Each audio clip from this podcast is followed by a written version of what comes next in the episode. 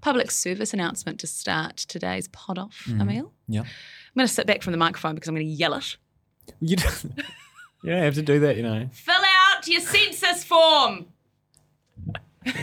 Have you filled yours out? It's Census Day. It is. It's Census Day. Yeah, happy Census Day. Happy Census Day. yeah. I do wish we grew up at a time where you got your forms and you like filled it out. That's It was- what I did. It was a big deal. Did you not do that? You do it online. Yeah, no, I didn't do mine online. I did. I got. I did it on my papers. Yeah, they sent them to my house and stuff like that. Oh, Yeah, yeah, it was great. I love Census Day because a it makes me feel like a good civic citizen filling Mm. out my, my sheet and telling someone about myself. And b it's like applying for a job that I know I'm going to get what yourself? to be a citizen. Exactly. I'm applying to be Emil Donovan, and like I'm the man. I'm best. I'm the best man for this job. I know all the answers. Nobody else is. Well, anyway, if you've not done your job application for this year's census, make sure you do it by the end of the day. Anyway, kia ora, this is Newsable. I'm Imogen. And I'm Emil, and this is what's worth talking about. Is it time to make early child care not just cheaper, but actually free? The costs and the benefits in just a moment. Imagine having to go to the doctor to get your hands on a vape. Why? That could actually be a solution in search of a problem. Unbelievably, we're still talking about streakers in 2023. Why do people do this? Well, I don't know. But we'll tell you how it's becoming a health and safety issue, and not just because it's hurting our eyeballs. And would you pay someone to spice up your signature? The burgeoning industry of signature plastic surgery. All that's coming up in just a moment here on Newsable. Newsable takes time and resources to produce. Please support our mahi and visit stuff.co.nz slash support. Childcare has officially entered the 2023 election arena, with both major political parties now promising childcare price reduction policies. But it got us thinking why isn't childcare like public primary schools, public high schools free? Parents across the country are paying upwards of 300 bucks a week in some cases for early childcare. So we've got Emma McLean on the line, an advocate for working parents, to talk about this more. Emma, welcome to the podcast. Kia ora, thank you. Uh, Emma, what are the barriers non fully funded early childcare education presents?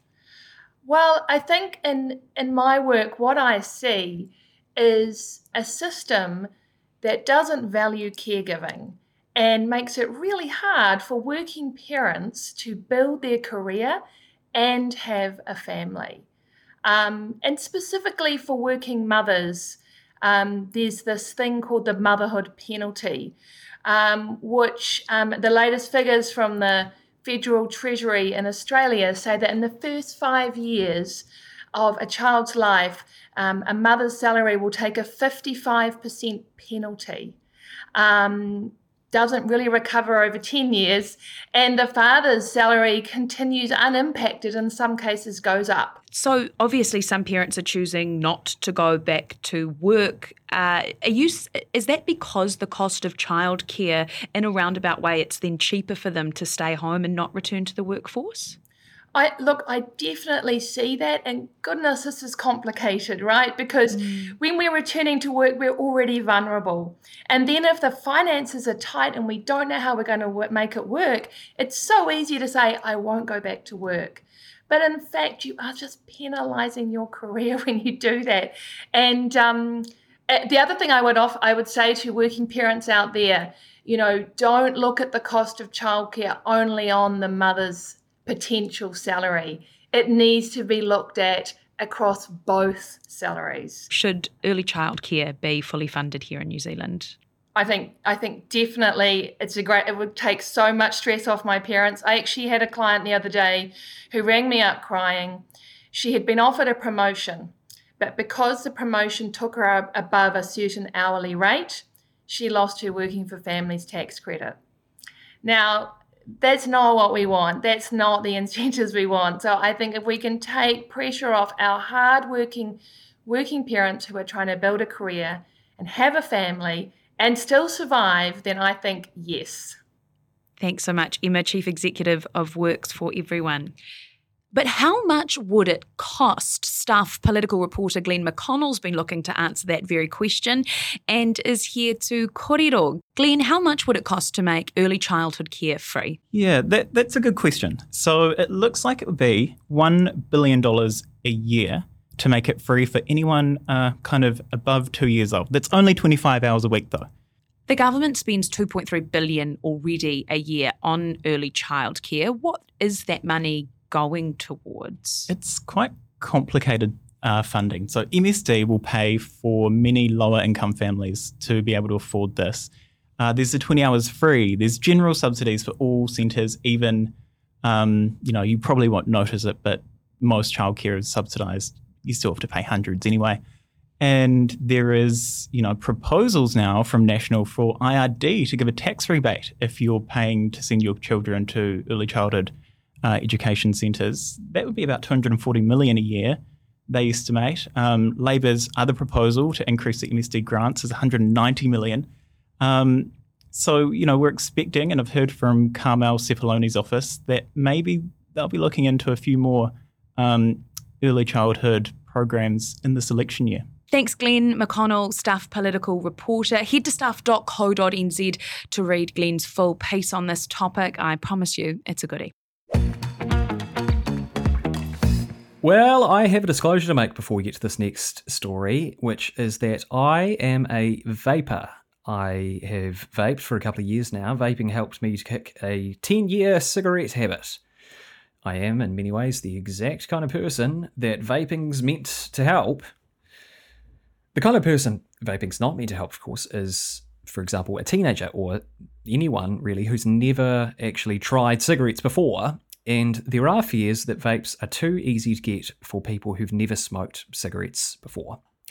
So here's a question How do you restrict this availability for people that vaping is not intended for? Well, the College of General Practitioners has a suggestion. It wants vapes and vape products to be made pharmacy only. Now, this doesn't go quite as far as Australia, where you have to have a prescription, but the thinking is pretty much by limiting retail outlets, you limit the potential for kids to get their hands on these products. So, joining me now is Ben Youdan, who's director of the anti smoking group ASH. Ben, kia ora. Kia ora. Vapes going pharmacy only. On the surface of this, what do you make of this this call? Uh, well, I, I, think it's a it's a well intentioned proposal, and um, but it's it's not necessarily the most the most practical one for for a number of reasons, really. I mean, firstly, uh, we've seen vaping has been incredibly disruptive to smoking in Aotearoa. Um, over the last couple of years, we've seen record declines in the numbers of smokers, with a very strong correlation with vaping increasing. And so, for those people who are making the switch, having a, a, a, source of nicotine that's much safer and relatively easy to get hold of is clearly making a difference to, to the smoking rates. The other part of this is that the model we have with specialist vape shops means they should be the specialists. They're the experts in the products. And by and large, they give people decent advice on how to get things to shift that responsibility to a pharmacist is asking quite a lot of somebody who doesn't necessarily understand the products and, and how they work. And we see examples of this, um, such as a lot of confusion, even that comes out of the, the vape regulator that we, that we currently have, um, shows that they don't necessarily have the best understanding of the, these products. So I think we do, by and large, have a good model with the, the specialist vape store model. And I think in terms of preventing young people from starting, it's much more about being much stronger enforcement about that age at which people can buy things. We don't necessarily need five vape stores in a, in a high street, so mm. uh, there's relatively high access as well. And actually, from the data we gather about young vapors at ASH, social supply or getting it from older brothers and sisters or parents is a far bigger source of vapes than buying them from a shop. So there's a much bigger sort of social education issue around this. There's a really interesting tension here, isn't there, Ben? And that we actually, if we're being honest here, we kind of do want to encourage vaping, but only among a very specific subset of people, cigarette smokers, and absolutely nobody beyond that. It's an odd kind of tension there. Yeah, that that's right. Um, you know, vaping has worked well because it delivers nicotine in much the same way as a cigarette does, very quickly, and ma- helps people manage withdrawal symptoms. As I'm sure you've you found yourself with with your quitting, but it just doesn't come with the massive harms that smoking has. I mean, smoking will kill one in two, if not more, users of, of cigarettes, and, and vaping doesn't have have that. So, you know, it really is an important part of the the harm reduction landscape for for smoking. Um, and, and we really want that to work, but we have to balance that with young people not starting to vape. There will always be people who want to try things. There will always be young people who will try these things, whatever we do. Um, but being much stronger about how we're restricting access and enforcing those restrictions, um, and also the work we do around discouraging this social supply of, of vapes, I think is is something we're not doing well enough at, at, the moment. And we need to avoid getting too distracted around models of restricting vapes to things like pharmacy, which actually make them harder to get for the people that, that we want to, to get them in the, in the first place. Well, interesting stuff. It'll, uh, we'll keep an eye on, on where this story goes. Uh, ben Youdan, Director of ASH, thanks so much for your time today. Really appreciate it. You're welcome. I think you're conflating a whole bunch of issues. Don't want to be held to account well, no, on I, rising child abuse no, numbers. You can manipulate crime statistics. I, I, promised I wouldn't ever TED to you about gotcha journalism. Hang into the National Party's no, attack line there. that I think Chris... it would be a resignation offence if I didn't deliver tax reduction. Yeah, yeah I'm not worried about it at all. Nothing iffy in there. That sits with you perfectly fine. That's what, we're, that's what we're focused on. Whatever happens in politics, the weird, the wonderful, the important, the thought provoking, we got you. Listen to Tova wherever you get your podcasts. What does Mama Donovan think of vaping then? Yeah, no, I mean, we've had conversations about this. Mm. Uh. I think she regards it as the lesser of two evils. Then again, as an ex smoker herself, uh, I hope she doesn't mind me saying that. Uh, I think that she understands the position that people are in in that situation. Anyway, if you vape, however regularly or irregularly, would you still do so if you had to get a prescription from a GP? Do you think there could be a way around this? Uh, flick us an email, newsable at stuff.co.nz. Oh, you can see it in your mind's eye, can't you, Imogen? What are you talking about? You're um, maybe you're at the cricket. You got your sunnies on. You got your Urban Urbanaut IPA in your hand. Delicious. Yeah, maybe you've just had a Fritz's wiener. Yum. Del- also delicious. You're watching some cricket. You're in your happy place. Yeah, and uh, and then out of the corner of your eye, yes, you see it. What's it? You see this great, fleshy, hairy, mess of a drunk man hurdling the advertising boards, sidestepping the security guard, building up a head of steam, galloping across the field like a a gazelle very large gazelle prancing across the Serengeti plains. You've just given that a great description. However, didn't uh, two security guards get seriously injured by streakers recently? Yeah, I don't no, know if we should be describing them so actually. lovelily. That's right. Yeah, is my poetry career began and ended. Um, that's actually what we're going to be talking about here, because uh, while streaking has a certain romantic history to it, it is actually a crime. And uh, these injuries Emma was referring to there have uh, actually prompted the Sky Stadium chief executive Shane Harmon, um, to call for this crime to be more severely punished. So, what is all of this? Is it an overreaction, or does Harmon have a point here? Uh, we're going to chat now to the rugby writer Jamie Wall about all this. Kia ora, Jamie. Kia ora to you both. Thanks for having me on. It's great to have you. Uh, Jamie, nothing wrong with a bit of streaking, is there? Well, there is and there isn't. I mean, I think firstly we should talk nomenclature here. I mean, I haven't actually seen what you call a streaker oh. in years. All these people these days seem to be wearing their clothes, so I'd, right. I'd label them as pitch invaders. Pitch invaders, which is, yes. which is far more, far more likely for for people like Shane, who's a very good man, I know, uh, to to make an argument that they should be dealt with harshly because it's one thing to entertain the crowd, it's another thing to just disrupt the game and I think that there's a line there, and there were so many of them on on that game on Friday. I think there's about half a dozen. Jamie, are you suggesting that nudity should be a mitigating factor in invading a pitch? Yes, absolutely, because it shows that a bit of effort's gone into it. You know, it's like you've actually thought it through. You haven't just jumped the fence. Like getting nude means you've you've had to think about it. You've had to put your clothes somewhere. You've had to think about what you're going to do afterwards. So that I feel like that effort should be rewarded a little bit. Did you see the security guard get smashed into at the Warriors game? It looked pretty brutal. Uh, yeah, but at the same time, I think, in all seriousness, I think that that probably shows that it could be getting dealt with in a better way. Um, I've seen uh, a lot of American sports where they've had pitch invasions, invasions where they're obviously very um, mindful of potential litigation coming their way. So they're actually a lot more um, uh, gentle with um, the the pitch invaders, which is ironic considering it's America. Um, and I think that a lot of the security guards that we have in this country do get their blood up and try and put on a big hit. I feel like it's a shame that people got hurt, um, but at the same time that they probably should bear a little bit of responsibility for that. There's also been suggestion that the media's part of the problem and egging the behaviour on. Would you agree, or do you think if you're going to streak, you're going to streak? Yeah, I, I, think so. I mean, it, it's funny because the, the broadcasts themselves always cut away from the, the streaker mm. and make no no mention of it at all.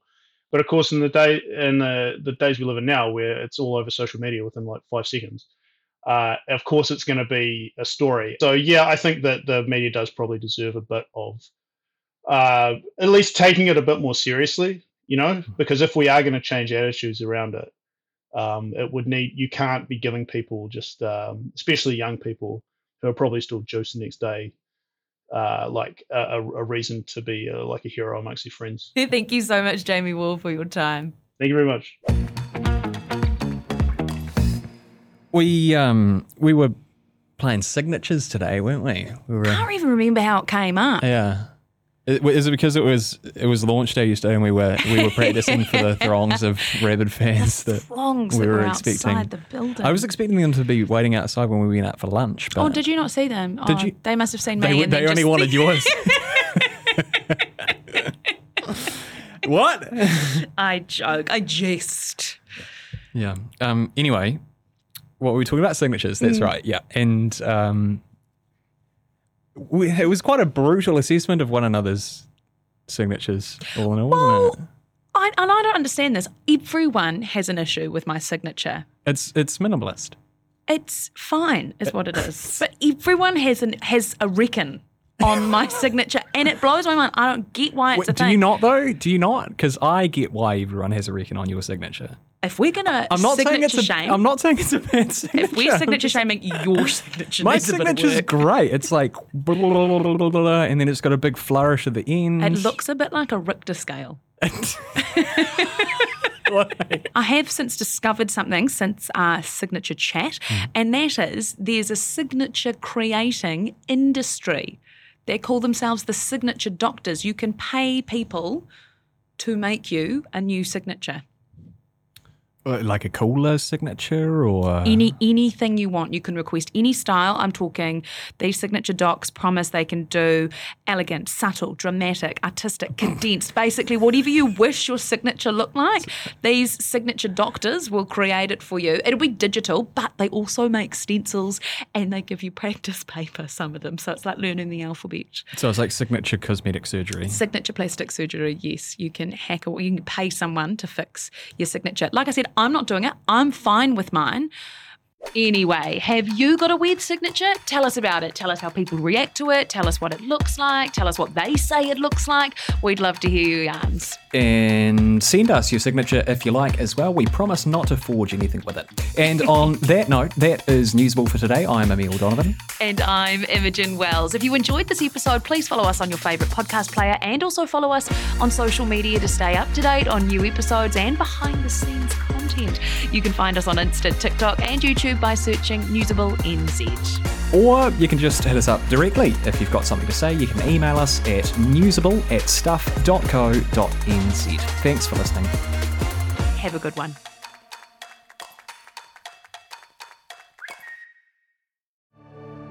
If you liked listening to this pod, help us make more like this. Visit stuff.co.nz slash support.